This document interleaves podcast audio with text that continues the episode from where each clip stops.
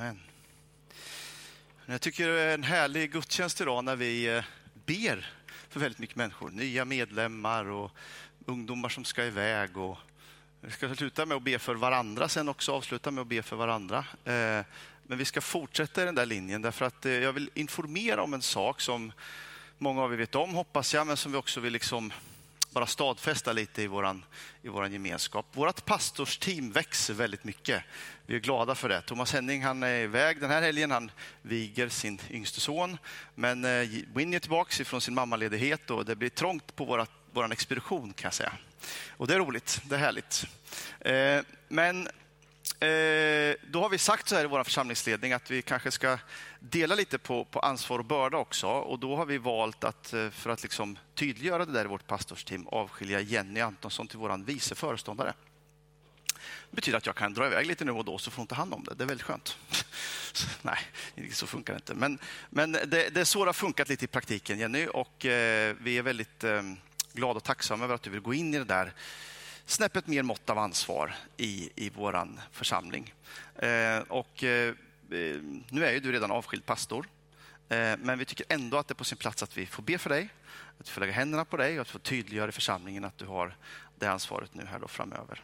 Så eh, vi gör så att vi, vi reser oss upp igen och sen så får jag be att församlingsledningen, ni som är inne här, kommer fram och så ska vi be en välsignelsebön över, över Jenny och hennes pastortjänst och fortsatta verksamhet här i församlingen. Herre, jag tackar och lovar dig för att du har kallat Jenny till tjänst i vår gemenskap. Du har kallat familjen hit till Malmö och du eh, eh, har en tanke med hennes roll och funktion i, i vår församling, Herre. Jag ber att hon ska få känna glädje och inspiration i arbetet framöver. Och, eh, du vet att vi är inte egentligen intresserade av formella titlar eller det där som liksom är ordning på det sättet, utan vi är intresserade av att tjäna dig i den kraft och den nåd som du ger oss, Herre. Och nu ber jag att Jenny ska få känna tillit till sig själv, till din heliga Ande, till den här församlingen och känna glädje i uppdraget framöver, Herre. Och du ska utrusta henne med din helige Ande när hon får kliva in i den här lite nya rollen i sin pastortjänst. I ditt namn vi ber. Amen. Amen.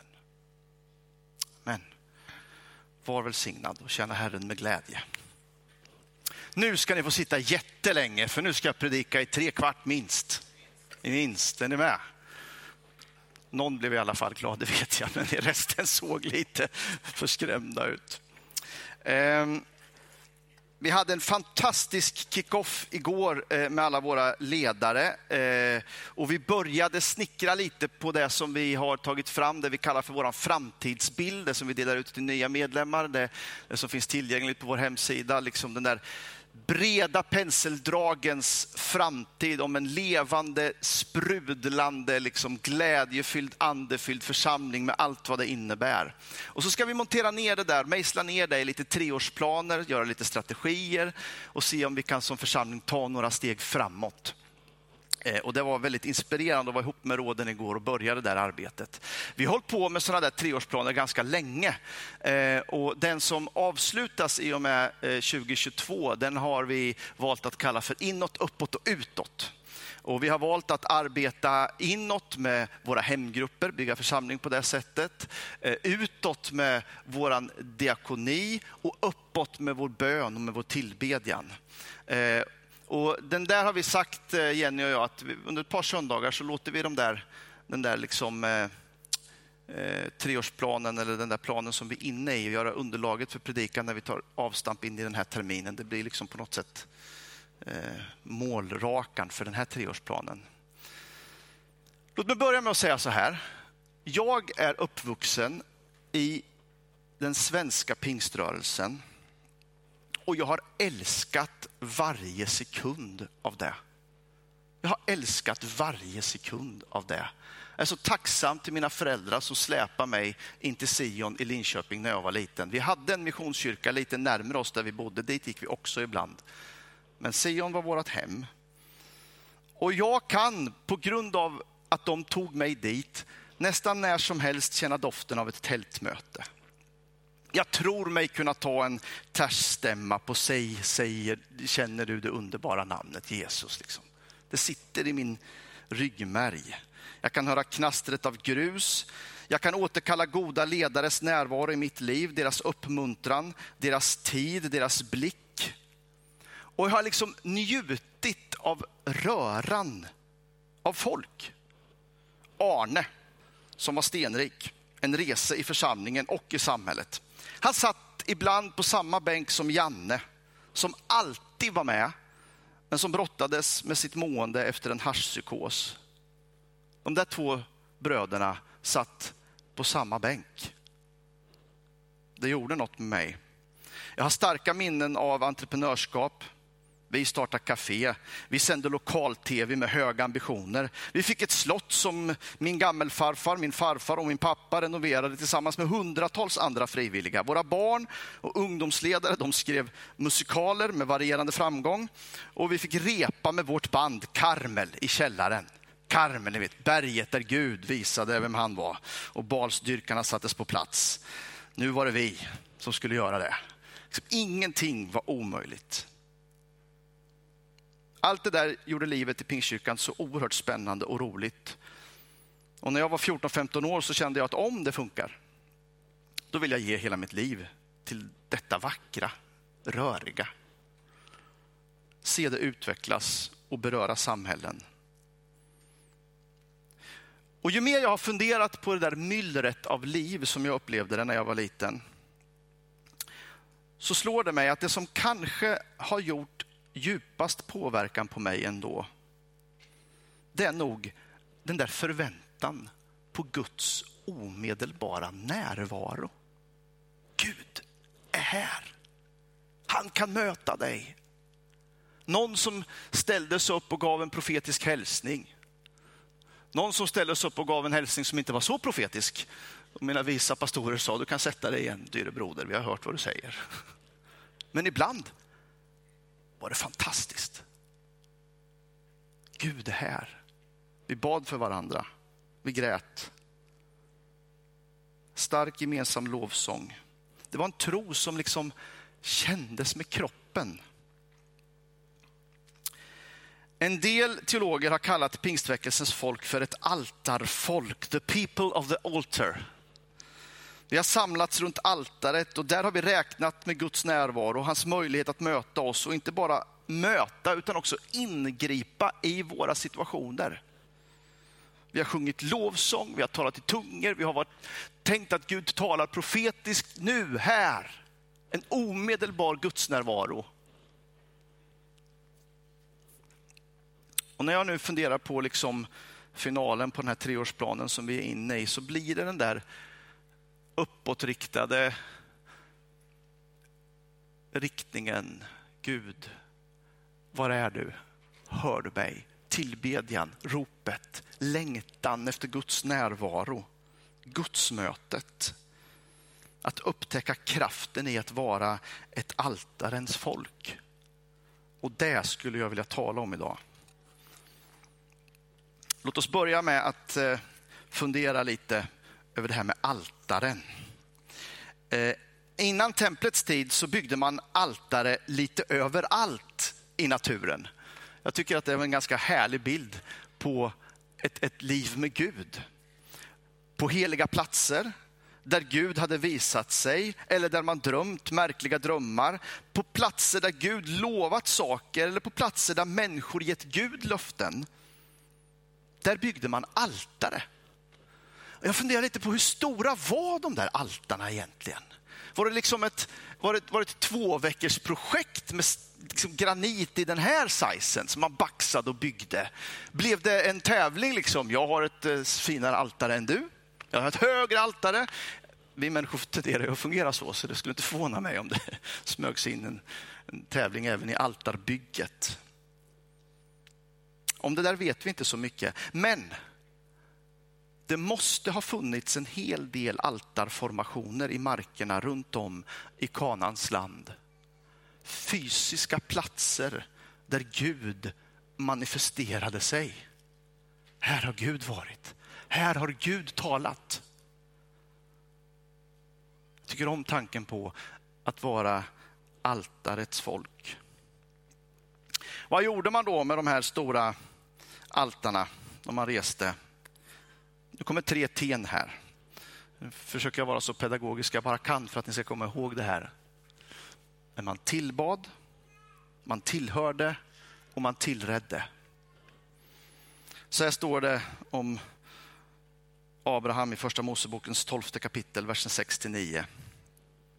När de kom fram till kanan fortsatte de in i landet ända till den heliga platsen vid Shekem, till orakelterbinten. På den tiden bodde kananéer i landet och Herren uppenbarade sig för Abraham och sa, åt dina ättlingar ska jag ge detta land. Abraham byggde där ett altare åt Herren som hade uppenbarat sig för honom och därifrån fortsatte han till berget öster om Betel och slog läger så att han hade Betel i väster och Aj i öster. Där byggde han ett altare åt Herren och åkallade honom. Sedan flyttade Abraham längre och längre ner mot Negev. Altaren restes på platser där man tillbad Gud. Före templets tid så reste man som sagt altare på platser där Gud hade visat sig och man återvände till de här platserna. Man visade dem för sina barn och de var där i ögonvrån ibland som en påminnelse om att Gud är nära. Sen byggdes templet, ett fast altare dit man gick. Och så kom Jesus Kristus och så säger han att man behöver inte längre sådana platser. Jenny talade i förra veckan om att vi nu är Guds tempel, församlingen. Vi kan tillbe i ande och sanning varhelst, närhelst vi vill. Men ändå så uppstår sådana där altaren i våra liv, eller hur? Det finns något bekant med platserna, med kyrkorna, med favoritfåtöljerna, med städerna. Platserna där Guds folk hjälpt till att tillbe de där platserna blir liksom påminnelser för oss. Vi tar oss till kyrkan och här hjälper vi varandra. Vi är igång och bygger om vår kyrka och vi vet att det här rummet, det, här, det är bara trä och tyg och betong. Och det, är inget, det finns inget heligt med det här. Det är människorna som är det heliga. Ändå tror jag att om vi börjar bygga om här så kommer det kännas för här har vi mött Gud. Det har liksom blivit en helig plats. Här är ett altare. Det finns någonting renande i att vända sig bort från sig själv. Till och med andliga övningar skulle kunna bli någon sorts självförverkligande. Men vi tillber Gud som har skapat himmel och hav och jord och allt vad de rymmer. Det är sant att Jesus är aktiv i att hjälpa oss med livets små och stora bestyr. Men vår tillbedjan handlar i högre grad om Gud än om oss. Tack gode Gud för att du är med. För att du är början och för att du är slutet. När krig, klimatförändringar, allting sånt som kommer som oroar oss, så, så behöver vi vända oss åt något annat håll vara förankrade någon annanstans. Och tillbe honom. Och när vi gör det tillsammans, i en hemgrupp, i familjen, i den stora familjen, så reser vi altaren.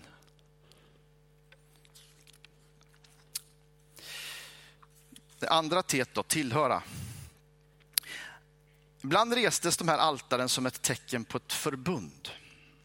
I första Moseboken 15 så får Abraham löftet om landet. Men han får också löftet om lidande och han får besked om att han ska tillreda offer. Hur de ska läggas upp på altaren. De ska, liksom, de ska delas och så ska han ja, offra. Och så står det så här i första Moseboken 15, 13-18. Herren sa till Abraham, du ska veta att dina ättlingar kommer att bo i ett land som inte är deras och vara slavar och få vara förtryckta i 400 år. Men det folk var slavar de ska bli ska jag döma och därefter ska de dra ut med stora rikedomar. Du själv ska leva länge innan du får gå till dina fäder i frid och bli begravd. Efter tre generationer ska dina ättlingar återvända hit. Först då har amoréerna fyllt sina synders mått. Solen gick ner och det blev mörkt. Då syntes ett rykande fyrfat och en flammande fackla som gick fram mellan köttstyckena och Herren slöt då detta förbund med Abraham. Och dina ättlingar har jag gett detta land, ända från Egyptens flod till den stora floden Eufrat. Och jag tänker när Josua och Kaleb och Israels barn kommer tillbaka till det förlovade landet. De kommer fram till Shekem, de ser stenarna som Abraham har konkat dit. Jag tänker mig att det var stora stenar som låg kvar. Jag vet inte. Och så tänker de på löftet. Tänk att Gud för flera decennier sedan sa att vi ska bo här. Och nu är vi här. Det här landet tillhör oss, vi tillhör Gud. På samma sätt är kyrkor, kapell och platser där jag mött Gud en påminnelse om att jag har en tillhörighet. Gud är min. Jag är hans och detta folk, altarens folk, är mina vänner. Jag är hemma. Och överallt jag reser i världen, om jag ser en skylt där det står Pentecostal Church, så åker jag dit. Och idag när jag kom hit till gudstjänsten så hälsade jag på två kvinnor från, från Etiopien och Eritrea. Härnösand har vi bott i, nu kommer vi hit. Vi hör ihop. Och så får vi samlas. Och elden som, som förtär offergåvan, det är den elden som brinner i oss, den helige andes eld. Den helige andes eld är här för att vi är altarets folk. Det sista teet, tillreda. Offret gjordes i ordning, eh, tillreddes, lades upp på offeraltaret på ett väldigt detaljerat sätt. I Första Mosebok 15 som vi precis citerade så finns detaljerade beskrivningar om hur djur, kropparna, ska delas, läggas bredvid varandra för att kunna eldas upp etc. Och kanske, kanske är det detta som gör mig mest attraherad av att tillhöra liksom altarens folk. Tänk att offret redan är i ordning gjort. Tänk att det är färdigt. Vi dukar ett nådens bord mitt i vår gemenskap och så vet vi, han har offrats för mig. Och jag kan frimodigt träda in inför Gud. Frimodigt. I, i templet så var liksom altaret placerat innanför förlåten. Dit fick inte alla komma, bara översteprästerna. Och nu vet vi att altaret är rest mitt ibland oss. Vi har fritt tillträde till Gud. Är ni med? Han håller ingenting tillbaks.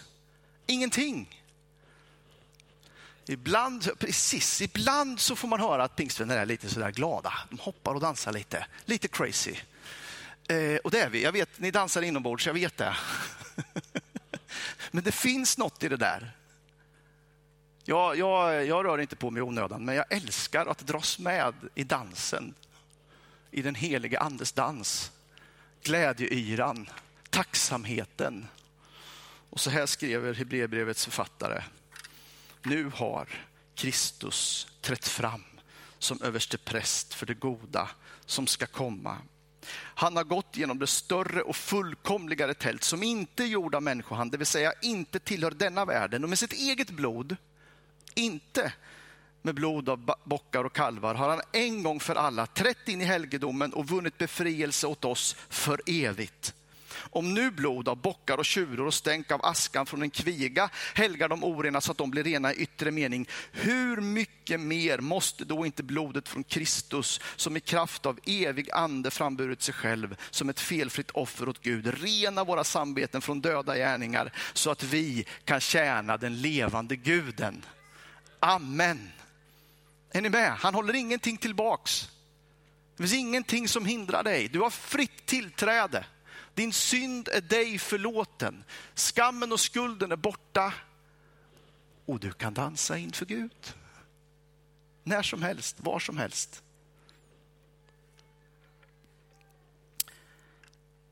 Tänkte ni, nu har jag gjort dina tre punkter. Det gick väldigt fort det där.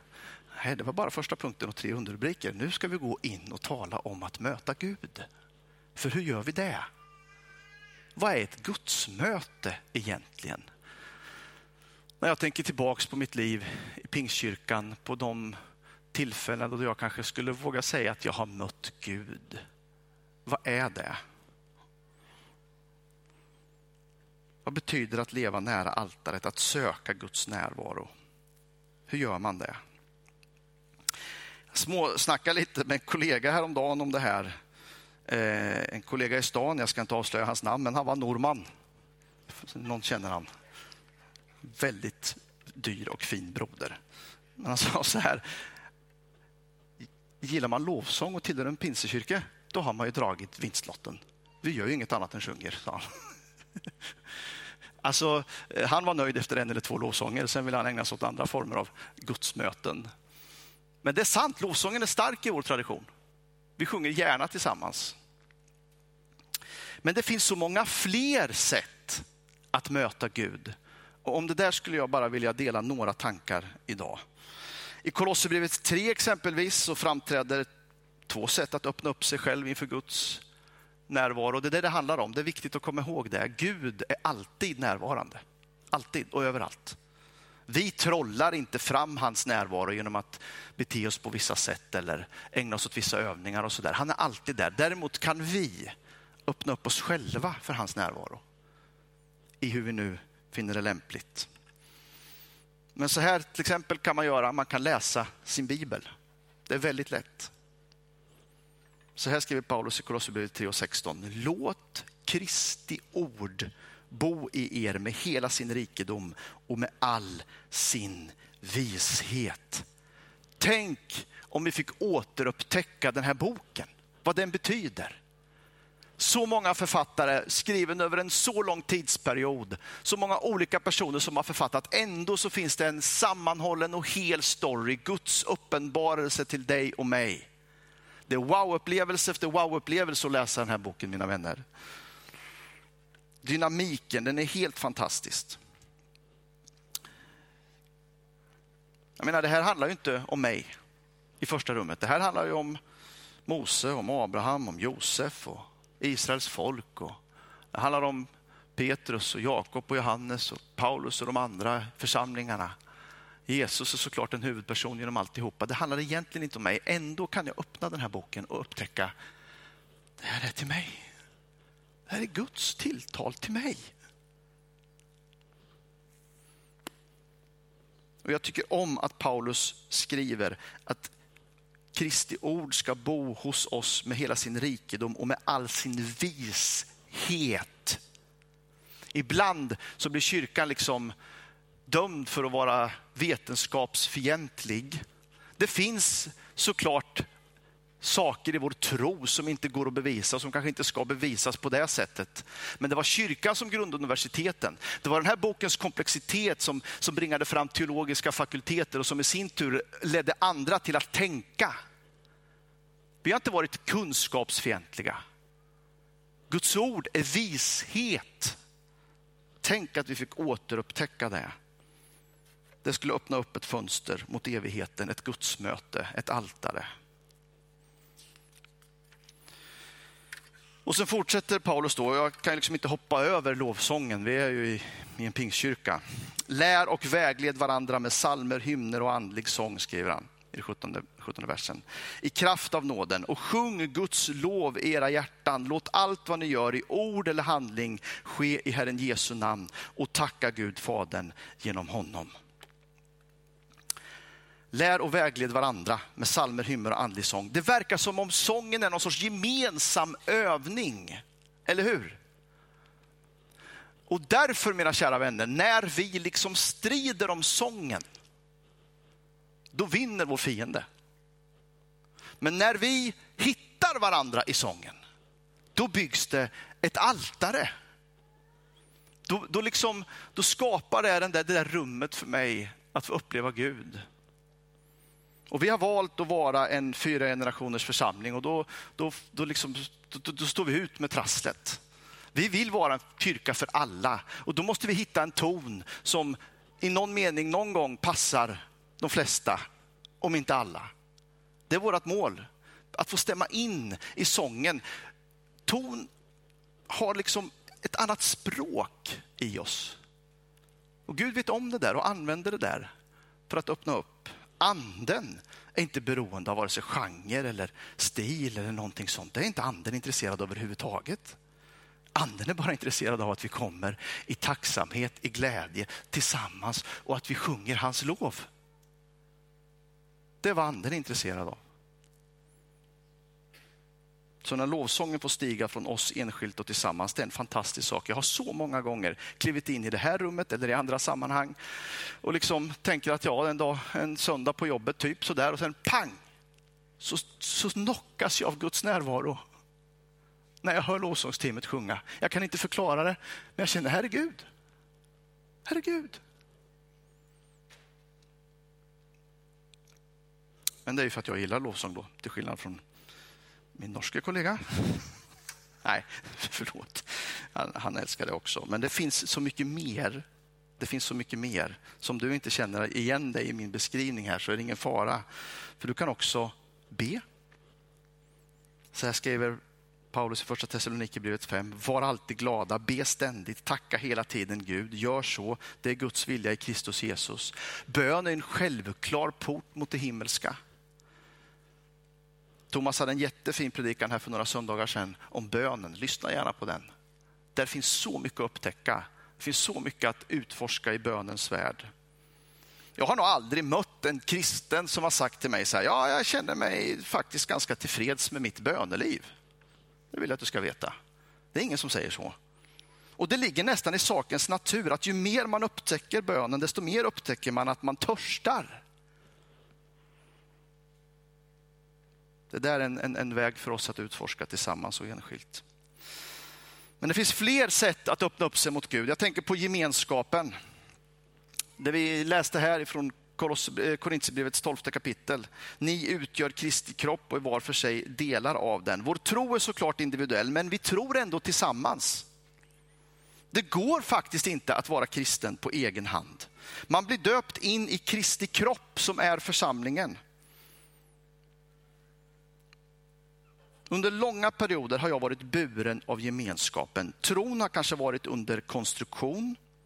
Tron kanske har varit i perioder av tvivel snarare än en bergfast tro. Men tron har liksom satt sig i kroppen. Inte nödvändigtvis min egen alla gånger, utan vår gemensamma kropp. Och gemenskapen har burit mig. Och gemenskapen har lett till gudsmöten. Men som om inte lovsången, bönen och Bibeln och gemenskapen vore nog så finns också tjänandet där. I psalm 100 står det, tjäna Herren med glädje, träd fram inför honom med jubelrop, besinna att Herren är Gud. Han har gjort oss och vi är hans, hans folk, fåren i hans jord. Alltså, när jag, när jag funderar över vårt liv så ser jag så mycket trofasta tjänare. Vi har städat, vi har berett miljontals med mackor. Vi har burit stolar, nästan lika många. Vi har jagat ungar på läger. Vi har målat och vi har renoverat. Vi har kört buss. Och vi har gjort annat som en del kanske inte skulle definiera som andliga övningar, men det är precis vad det har varit. Vi har tjänat Herren med glädje, med praktiska göromål, med det som du kan, med kanske din profession. Du har stuckit till med någonting som är ditt intresse. Det är ett fönster mot himmelen. Det är din gudstjänst. Det är din glädje. Det är ett sätt för dig att möta Gud.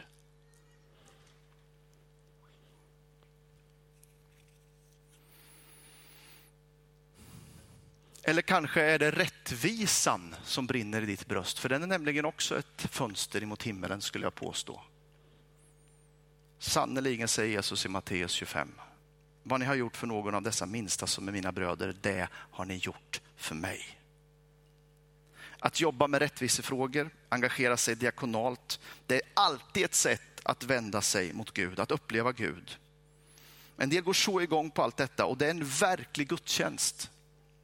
Och här skulle jag säga, jag har sagt det förut och jag säger det igen, det är av största vikt att altarens folk som älskar att ha händerna i himlen alltid har fötterna på jorden alltid ha fötterna på jorden.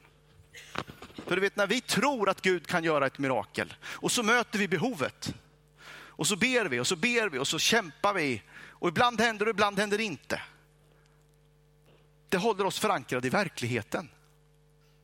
Men vi får inte förlora tron på det eviga.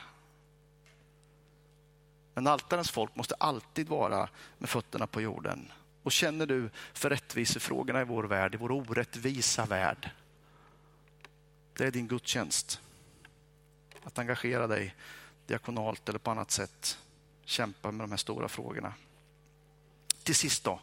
Jag skulle kunna fortsätta länge. Det finns så mycket olika sätt att närma sig Gud. Det finns så många olika arenor att göra gudsmöten på. Men jag skulle ändå vilja nämna någonting om skapelsen också allra sist. Det man kan veta om Gud, skriver Paulus i Romarbrevets första kapitel. Det man kan veta om Gud, det kan de ju själva se.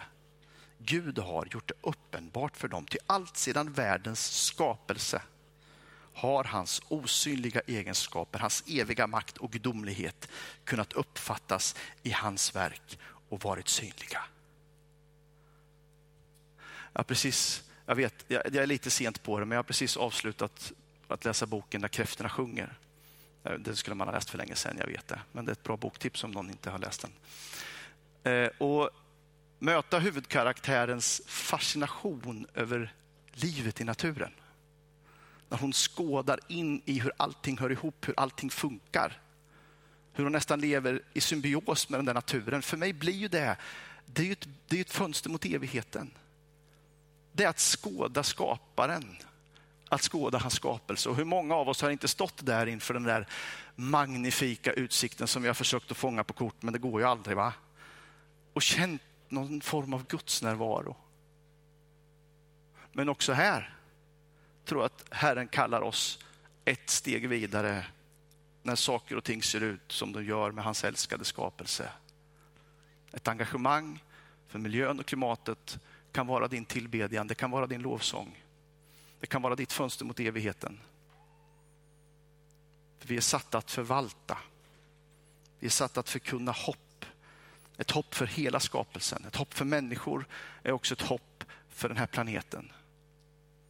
Och att förkunna med ord är en sak, men att också agera med sin kropp, med sina handlingar, det är någonting annat.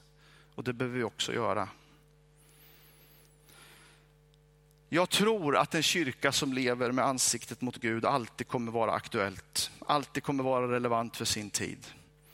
Om vi ska ha ett levande hus som myllrar av liv så behöver vi ofta gå upp på berget för att möta Gud. Vi behöver ofta träda fram inför altaret, inför elden för att låta oss beröras av honom. Och så här står det om Mose i 24 kapitlet i den andra Moseboken. När Mose gick ner från Sina i berget och hade med sig förbundstecknet, de två tavlorna, utgick det en strålglans från hans ansikte därför att han hade talat med Gud. Men han märkte det inte. Jag tycker om den där lilla, lilla slutklämmen på den här versen, att man märker det inte ens. Men man har talat med Gud och de andra märker det.